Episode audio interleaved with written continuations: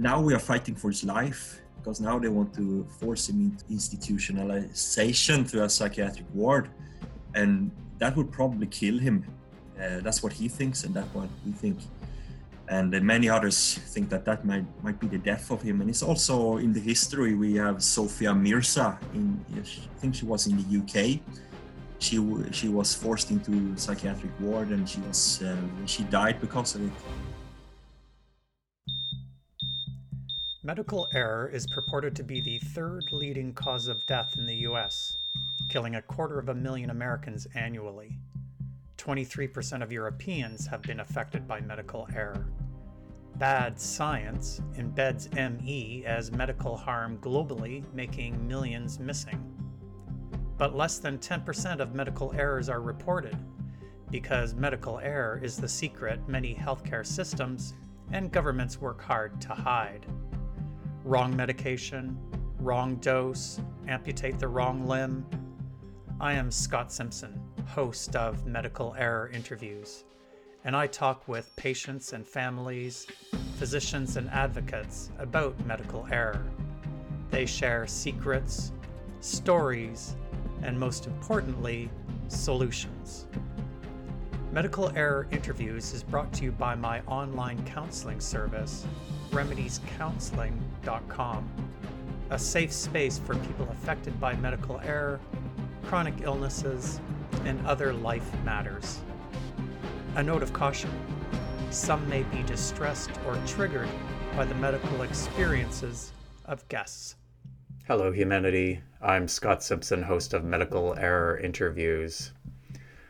We're living in a horror movie says Anton, speaking for his brother Holger, who is so severely sick that he cannot eat or drink and has to be tube fed. Yet the Swedish medical system thinks Holger has a psychiatric disorder and has threatened to have him forcibly committed to an institution against his wishes. If the medical system succeeds, it will probably kill Holger. Anton and the rest of Holger's family are fighting a medical system that does not recognize or understand the disease myalgic encephalomyelitis, or ME. Holger's family have started a public campaign, including social media, to hashtag help Holger now, to save him from a torturous death at the hands of the medical system. I interviewed Anton about Holger on December 21st. Subsequently, Anton emailed me this message about their medical system, and I quote The police report was regarding them tricking Holger to the psychiatric ward in the beginning of December. IVO is the Healthcare Inspection Authority, we are working on a new report to them covering a bigger picture with all the things that happened this fall the psychiatric ward in the beginning of December, and also their threat of forced institutionalization. Holger has been denied to seek a doctor of his own choice because he lives in the care home. But our lawyer says that is not legal. So we are now trying to find a doctor we can trust and who does not deny ME. We know who we want and hope she says yes. We have not accepted the healthcare director's reply and have asked him to invite us to a meeting and also give us an informed answer because he obviously isn't aware of the details. He is now questioned already by IVO because of the region's handling of the COVID 19 patients. They have failed. Unquote. To follow and support Holger and see if the Swedish medical system tortures and kills him? Go to Help Holger Now on Facebook. If you would like to support the podcast, you can subscribe on iTunes, Spotify, Podbean, and all of the major podcast platforms. You can also support the podcast by becoming a monthly patron. Premium patrons get access to video versions of the podcast interviews. Simply go to patreon.com slash medical error interviews to become a monthly patron of the podcast. And if you need support for dealing with medical error and or living with complex chronic illnesses, you can book an online video counseling appointment with me through my website at remediescounseling.com. And now, here's my interview with Anton speaking for his brother Holger. And a word of warning, as always, that some folks may be triggered by their experiences with the healthcare system. Great. Thanks, Anton.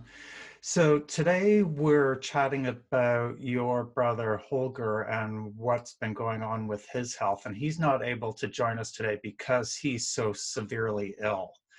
But my first question to all of my guests are where did you grow up? And so I guess you'll be speaking for your brother as well. Where did you grow up and what were your childhoods like? Yeah, we grew up in a small town called Vaggeryd. It's about uh, 5,000 people living there, and this is in the south of Sweden, uh, in uh, the Jönköping region. And uh, we are four siblings. So we are two brothers and, and two sisters, and mom and dad. We had some pets like cats and rabbits and, and so on. And this was a small town, and I grew up. Um, uh, I spent a lot of time in church, and uh, I like sports. And you know, me and my brother, we were uh, pretty. We liked the same stuff for most of the time, so we we did a lot of sports, and um, also like to play music. And in the summers, we went uh, windsurfing in the sea, and uh, it was a it was a we had a good time growing up. I think my brother he was a leader, and he was uh, this really, really, he is this really, really smart person. He's extremely intelligent, intelligent. I'm four years younger than him, so our time was like, for some years there were a lot, a, a big age difference, but when we grew older, it was not so much. So, uh, you know, I was so happy when I got to to spend to hang out with him and his uh, friends because sometimes they brought me with me and we had a lot of adventures in the summers and it was a good childhood i think. Wow yeah it sounds very sort of idyllic growing yeah. up in southern sweden. So in many times yeah. So when did holger's health intersect with the healthcare system? So we think that when he was 18 or 19 years old he got this um, i think it's named mononucleosis mononucleosis some kind of virus infection or something. It's very clearly you know you can see a, a, before and after. That because after that he was never the same. His personality started to change. He got more timid and he didn't want to do anything. He uh, before he was very social and a leader but he you know he was changed and and he changed more and more and and uh, he went from being this very outwards person to be very silent and timid and yeah things like that. And then he started to feel he said something is wrong and he started to have this constant fever feverish feeling that he felt that he had fever all the time. You know the doctors thought that he was depressed and they gave him medication for that. Um, and this went on for um, i think took think it took 10 years for him to get his diagnosis or maybe more. During the years, you know, in the summers, that was that was when the family met the most. We were the family were in our bathing suits and he were in his uh, winter jackets and he was feverish and he didn't want to speak a lot. He just came sometimes and, and hanged out with us, but mostly he was for himself lying on the bed he was not able to uh, to work. He he's um, he is a theologian, so he's very um, he has a high high education in theology, so he likes to read and and, and stuff. But he wasn't able to have a, a job. And more and more, you know, when we were doing things with the family, it was 50-50. Sometimes he he joined us, sometimes he didn't. We we never knew if he was going to come, him or, him or his wife because we never knew his uh, his state for that day or, or that period. I, I didn't get to see him anymore. We just had con- contact on telephone, and and um, I think two three years, two three four years ago, I only met him once that year for 40 minutes or something, because that was all he could take, and uh, for some time, you know, there could only be one more person in in his apartment. So mostly it was his wife. But if someone like me came to him, his wife had to go out to leave the apartment for that time. So, uh, for people who are trying to figure out, well, how can that be? Let's unpack that a wee bit. So yeah. initially, initially, Holger, uh, from what you could see from the outside observing him, he had personality changes. And at the same time, was he also experiencing physical symptoms, fatigue, feeling sick? Yeah, he had this uh, uh, feeling of being sick all the time. He was always cold, and you know, people thought that he was lazy and boring and things like that because no one knew. The family didn't know that he had ME. He didn't know that he had ME. The doctors they hadn't given him the right diagnosis. He went on with this for a long time, and everybody thought that he was depressed. Um, but the depression never never went away. you know, it was not depression; it was something else. And did, did Holger think he was depressed? No, no, no he he didn't feel depressed. Because but but that was the explanation that they gave to him that you must be depressed. But he didn't feel depressed. He said this is not psychological. This is this is something else. And he went to the doctors and no one no one believed him. No one understood him. And finally actually uh, came to see a doctor. Her name is Elin Ambjörnsson. And she's a fantastic person. She was the first one that believed him. When he he met her you know, he started to cry. You know, just meeting a doctor that believed him. It was uh, so big for him because he had been struggling on for for a long time, and you know, he had met so many doctors that said that you are. This is a psychological. You know, there's some dark stuff. You know, doctor that said really strange things to him. But then when he met Elin, it was believed, and he finally got his diagnosis but he uh, they did some tests on him. This was not Elin that, that did it. This was um, uh, in the system. I can't explain it really, but in the system the, they had to uh, like investigate him. So uh, they did some checks on him where he had to, you know, like like running on a on a, running as fast as he could or lift things as much as possible, doing these physical physical tests and they said like uh, for you walk just walking up a stair uh, up the stairs is like for someone else running a marathon. So he got this on paper and, and, stuff but you know this was really traumatic for him and he went so much worse after that after those tests. So okay uh, so anton uh, maybe we should unpack some more stuff here for the general listener. How long was Holger sick before he got to see the doctor who gave him the diagnosis of ME. And for folks who are listening, ME is an acronym for myalgic encephalomyelitis, commonly known as chronic fatigue syndrome, but people in the community don't really like that term. So we use ME. So how long, how many years before he got to see the doctor who gave him that correct diagnosis? Yeah, I, I, can't say exactly when he met her, but he got his uh, because when he met her, they had to like uh, investigate things and so on. So it took some time for him after seeing her to get the diagnosis, but he got the diagnosis in February 2000, 2018. That's when he got his, his diagnosis. So that was quite recently. Okay, and so uh, it, for a number of years there, um, he yeah. saw a number of doctors who were gaslighting him, and it sounds like it was traumatizing for him to not be believed and to be so sick. And then when he saw this doctor who validated him, it was just such a relief that it was yeah. an outpouring of emotion. Yeah, you know, and when he got his diagnosis, we were terrified. You know, what? this sounds like a terrible disease, but he was relieved. You know, finally i got my diagnosis. Finally i have on paper that it's not me being uh, psychological ill. This is something wrong with my body. So he was relieved but we were you know very terrified because we never heard about this disease but when we read about it this was uh, so scary. Yeah and so you were yeah. saying that uh, he had to do these physical tests lifting lots of weights doing exercise, walking up a flight of stairs, and that that made him much sicker. Did yeah. he recover from that exertion? No. Um, you know, the doctors had told him, you know, to try and do more and more uh, physical things, you know, and, and try to like this uh, GIT. Can you explain that? Yeah, the GET, uh, the graded exercise therapy. It's been debunked because it's fraudulent research that says if people with ME, if they exercise, they'll get better. And actually, it makes them sicker.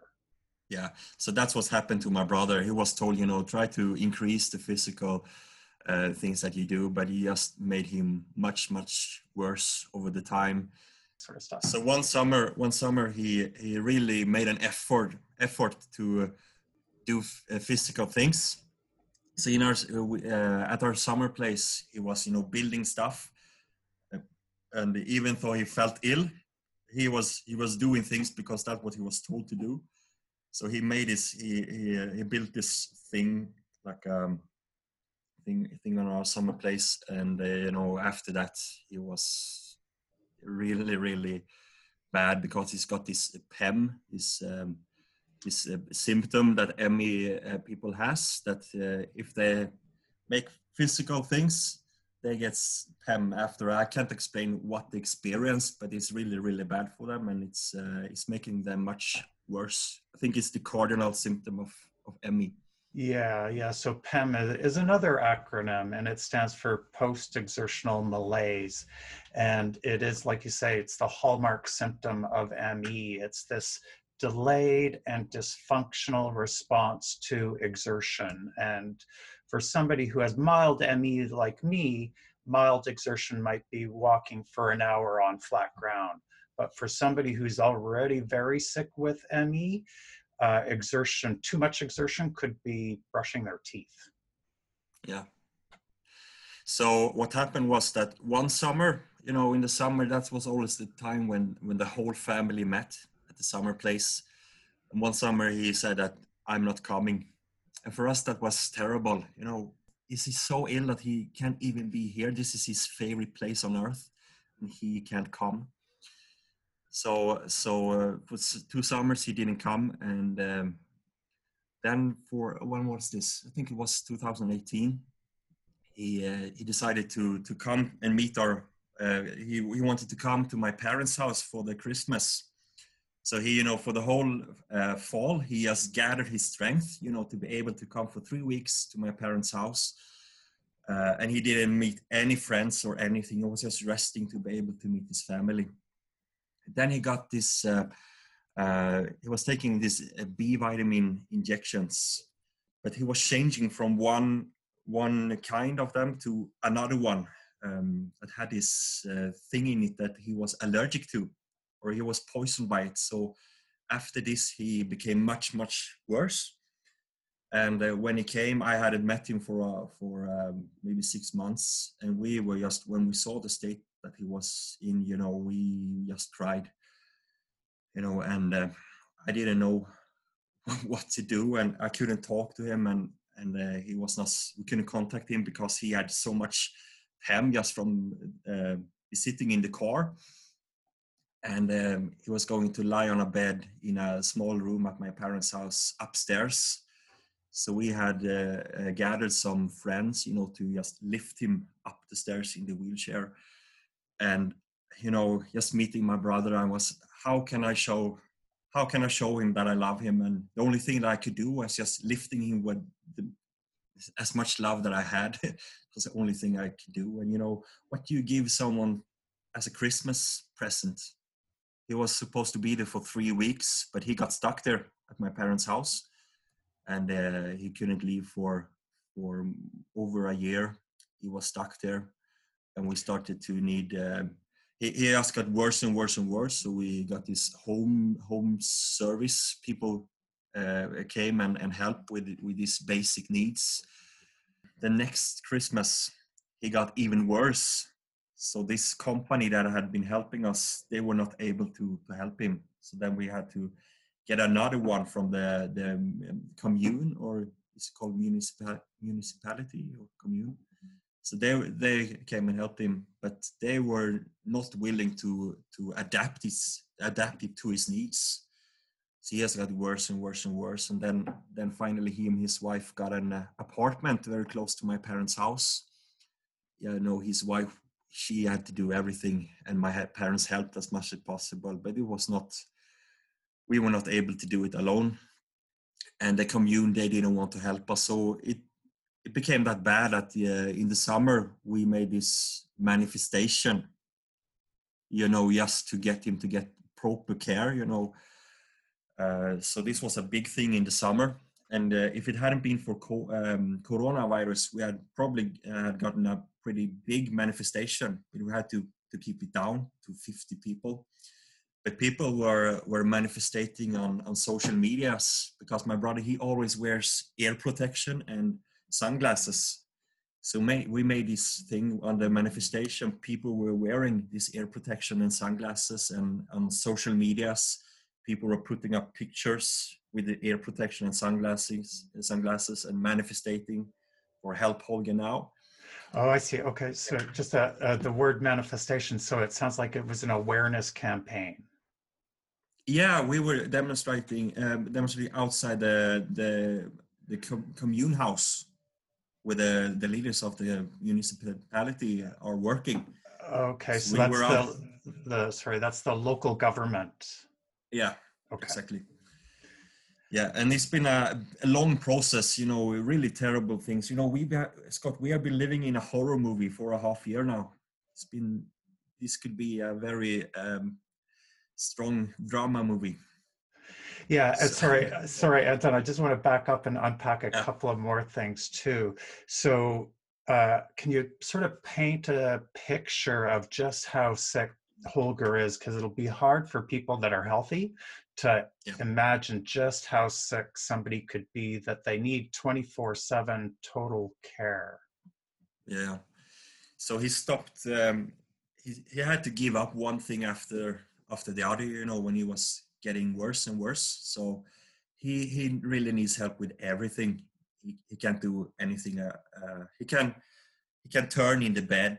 He can point a little. He can nod his head, and if he really really has to, uh, he can talk. But that's only you know with the doctor or like now in this process he had been giving some testimonies you know what what they have done to him because they took him to the psychiatric ward and did things to him. So we have this recorded. So he can talk, but but he doesn't talk. I haven't been able to talk with him for two years, I think. And that and that's um, for the people that are listening. The reason that he avoids talking is because talking is exertion, and that makes him sicker. Yeah, yeah, yeah. Uh, he can't he can't eat or, or drink anything. The only thing that he takes uh, with his mouth is um, some medicine. Otherwise, he has this. Um, I think it's called uh, cataport. Cataport. This uh, thing that uh, gives him nutrition through the veins. Oh, so it's a port into his veins that provides nutrients. Yeah. yeah. So he doesn't eat anything. He doesn't drink anything. Everything goes goes in there, and uh, he's lying in a in a, um, a soundproof room that was in this process in the summer finally we you know we got this this room so he's in a healthcare no he's in a, a care home i think that's the name a care home and he has this um, uh, room is soundproof is dark it's um, he has paper on his uh, on his walls you know with notes and, and photos and some paintings and he's, he's communicate, communicating mostly by you know, looking at the point in the room. For example, he can look at a at a picture of my mom, and that could mean uh, call my mom or get my mom here, or he can he has a, a paper in his bed that says PEM, you know, this this um, hallmarks uh, hallmark symptom. So he can you know point at this uh, paper and tell us that he has PEM. And sometimes the good days he can point with his finger Adilo, and he can uh, nod his head and, and so on. But when he's bad, he can't even do that. So, um, and he always has ear protection. Sometimes he can rest from them, like for maybe an hour a day or something. He can rest from his ear protection. You know, they took him to the psychiatric ward against his will just a few weeks ago, and after that, he has not been. Uh, he's been worse, so he's not been able to meet people as much as often, and there was a day that he could be without his sunglasses in this dark room. You know, the room is dark. We have some lamps there. If he wants to have them, yeah, he can have some indirect lights.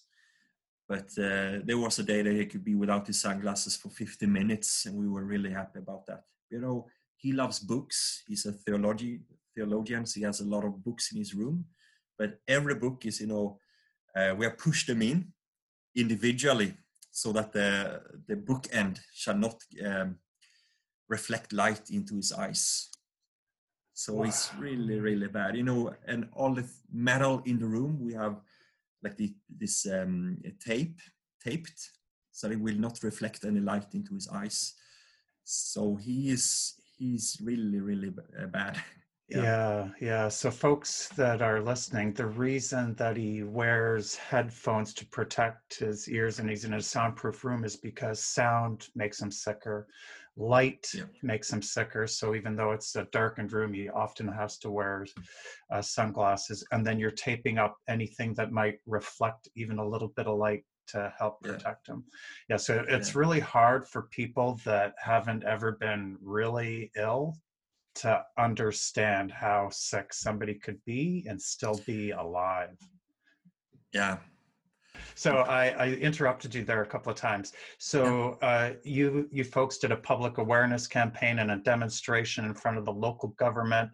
Yet, and that's why people were wearing the headphones and the sunglasses in support of Holger. Um, but it sounds like that, in spite of your efforts, the health system still thought he was a psychiatric case and took him and basically did him more harm. Yeah, you know, after a long process in the summer, we finally got this uh, room that is adapted to his needs, and uh, we got you know a staff that you know understand his needs and and doesn't make him worse. So that was our, our fight in the summer was to to get him a care. You know, now we are fighting for his life because now they want to force him into uh, um, institutional institutionalization through a psychiatric ward, and that would probably kill him. Uh, that's what he thinks, and that's what we think. And many others think that that might might be the death of him. And it's also in the history we have Sophia Mirza. In I think she was in the UK. She she was forced into psychiatric ward, and she was uh, she died because of it so now we are fighting for his life so there are like there are two different fights but also it's the same you know so uh, after the summer the the nutrition went worse because people didn't understand uh, PEM this this symptom. People didn't understand PEM they they didn't believe in it. And we tried to explain to people but people don't they don't listen to us because we are his family. We are not doctors. We are not nurses. So they think that that uh, what we say is not important. But you know we probably we know more about this than than most of the people in in this region because we have so much experience about this. Uh, so you know if you don't believe in PEM and you're trying to take care of someone with severe ME you are just making it worse probably. So they took him into the the hospital in September. They did it three times and every time they did it you know on short notice and it was not planned. So they took him through the emergency intake so he had to wait there for hours and we had to protect him because no one understood that this is dangerous for him because he has PEM but no one understands PEM we haven't met any doctor at that hospital that that knows PEM or and we have met doctors that that don't believe in ME so three times they did this and um, so me and my my family we every day we were there and and translated for him and we are just protecting him from from doctors and nurses that didn't know about this. So we were there protecting him and uh, but then my dad got the coronavirus. So he and my mom wasn't able to go to the hospital. And my older sis- sister she was not able to be there for other reasons. So it was me and my little sister. We had to be there uh, every day just protecting him and you know talking to the doctors. And you know the doctors they didn't even want him to be able to be transported with am- ambulance. And they said there's no med- medical reason for that. We said he has PEM and that should be enough reason for a, a very severe severe ME sufferer to be able to to go with an ambulance at least. Uh, they didn't believe in PEM so me and my sister were there and after that we both collapsed. Since then, I have um, quite severe stress symptoms, and I I have been fi- uh, trying to find my way back, you know, and, and being healthy again. And now this happened that they want to force him into this institutionalization. And in the beginning of December, this was the third time this fall that they took him in and they took him through the emergency exit and they said to him that you have to cooperate we will take you to the uh, medical ward and there you will get help that's what they said uh, but they didn't plan for this and the big problem was that he had some problem with the nutrition something. So they said we will take you to the medical ward and you will get help. So they took him in through the emergency exit but they didn't accept him there. So instead he went to the psychiatric ward against his will and they put him in a, a bright room and they were trying you know to talk to him and, and stuff. And we have him uh, recorded when he's uh, explaining what happened to him. And he needs help with everything. And there was a nurse that came with him to the hospital but they didn't uh, let her come into the hospital. And on the psychiatric ward there was no one taking care of him. Uh, despite he was is this ill you know his cell phone is his uh, some safety line you know in emergency he can write text messages. You know the the text messages that he wrote to us is really really scary he didn't get to have his uh, ear protection he wrote uh, 17 hours no fluid they didn't give, give him fluid for 17 hours and also they have uh, forced me psych he said you have to you have to get me out of here. My disease won't take this. Uh, was what he wrote to us, and also they didn't even help him to pee. He he needs help with everything, but no one helped him to pee. And uh, so uh, this was really traumatizing. And after this, he's much worse. So he he actually was forced, or he was tricked into the psychiatric ward.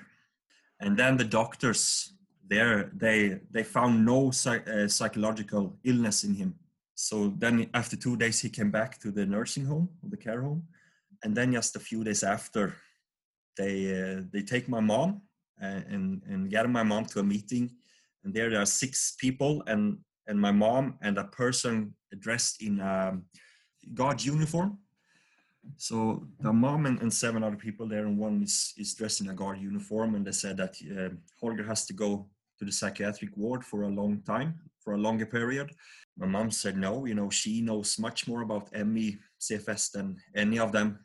My my dad was not uh, allowed to this meeting because at that time only eight people at once are are allowed to gather in Sweden. So my dad he was there there through Zoom.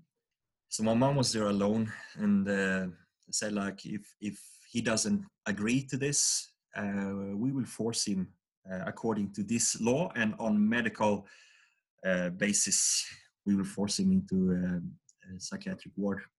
Yeah so so then we took contact. We we have this facebook group help Holger now and we a lot of people are following it since the summer and uh, we started to you know reach out and and uh, ME action which is an, an organization that put pressure on on the on governments and things and they helped us to do this petition.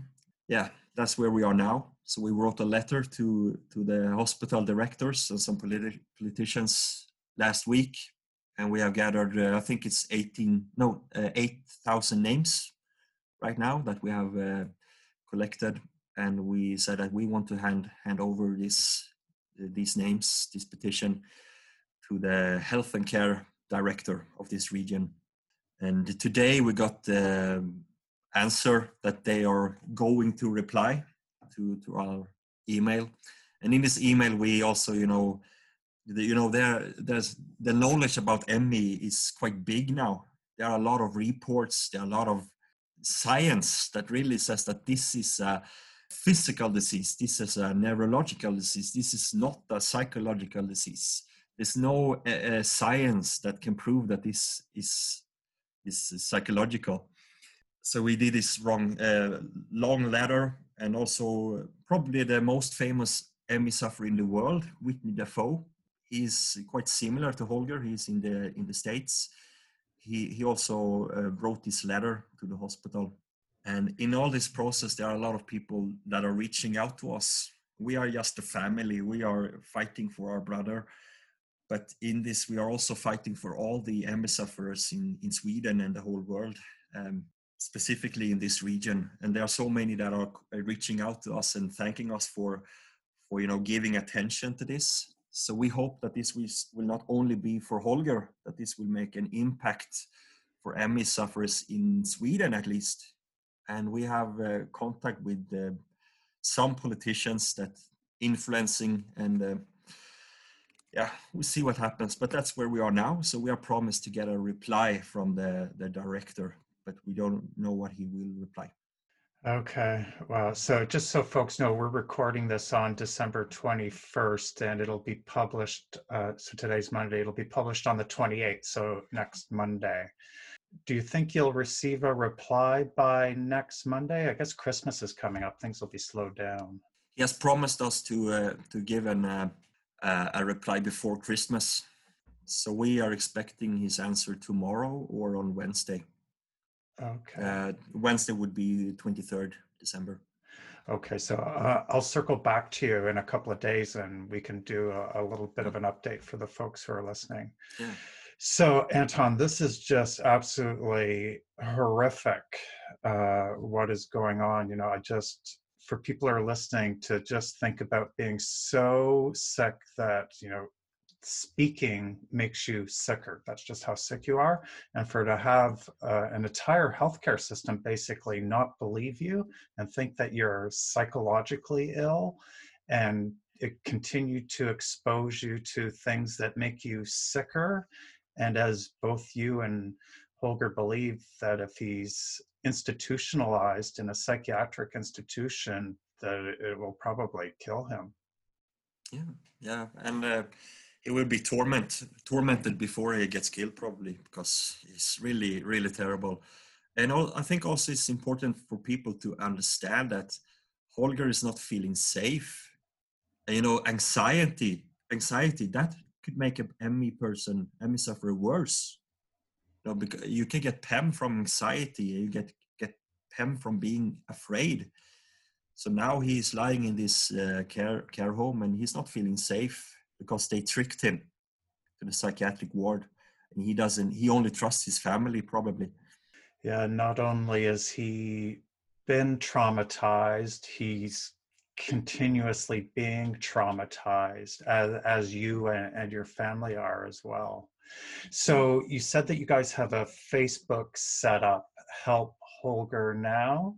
Yeah, so there are about uh, 1,500 followers now, and uh, you know the the last week and so we have had many international followers uh, because people are really upset about this. And in the petition, there are names from not all the countries in the world, but you know, from all over the world, people are signing the petition. So on this Facebook page, you can find the petition, and um, there are about eight thousand names now. But we hope that we can get a lot of names on that petition. That will make a bigger impact, not only helping Holger, but helping the MS sufferers in the uh, in Sweden, because this is a big problem. It's not okay to treat an ME sufferer with psychiatric treatment. That's that's not okay.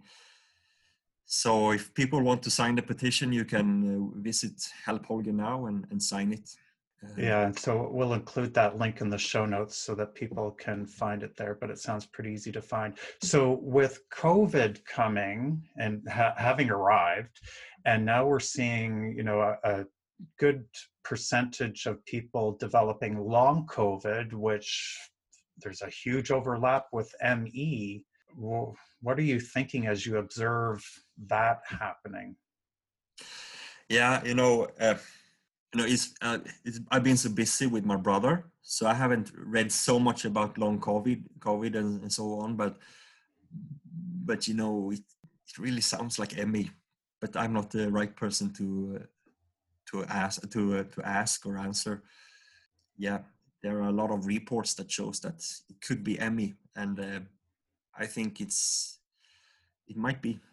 Yeah, the a lot of the long COVID folks seem to have the post-exertional malaise, the PEM Yeah. symptom, and that's that's the hallmark symptom. So Yeah. it's almost in a way that you're you're getting ahead of all the long COVID people too. If you can mm. manage to change the healthcare system in Sweden, you'll be helping those folks too. yeah what you know there are, there are blacks and whites in this there are good things and bad things corona is terrible and and people getting long covid that might be ME is terrible but what is happening is also that there's so many reports that shows that it could be ME is increasing the the research funds in ME and in June this year 2020 uh, the Eu- European Union made a resolution uh, that says really good things in, in about ME. That is not a, a physiological disease. It needs biomedical research, and also that the knowledge in the European Union among healthcare providers are are too bad, so on. So this is a very good document that I think will make a good impact. And I don't know, but I guess that Corona has made more people aware about ME. Yeah, absolutely. It's the silver lining in this pandemic is there's a greater awareness and, like you say, more research funding for ME slash long COVID. Yeah. So, Anton, uh, I hope to be able to circle back in a few months and find out that you know we've got a good outcome to what's going on with you and Holger and the rest of your family. But thank you so much for taking the time and sharing his stories. And I really encourage anybody who's listening to find Help Holger now on Facebook and sign the petition. Thank you, Scott. So nice to uh, to talk to you, and thank you for what you're doing. Well, thank you to Anton for taking the time to share what's going on with Holger and the rest of his family. And I encourage everyone to go to Facebook and check out Help Holger Now to support and follow Holger.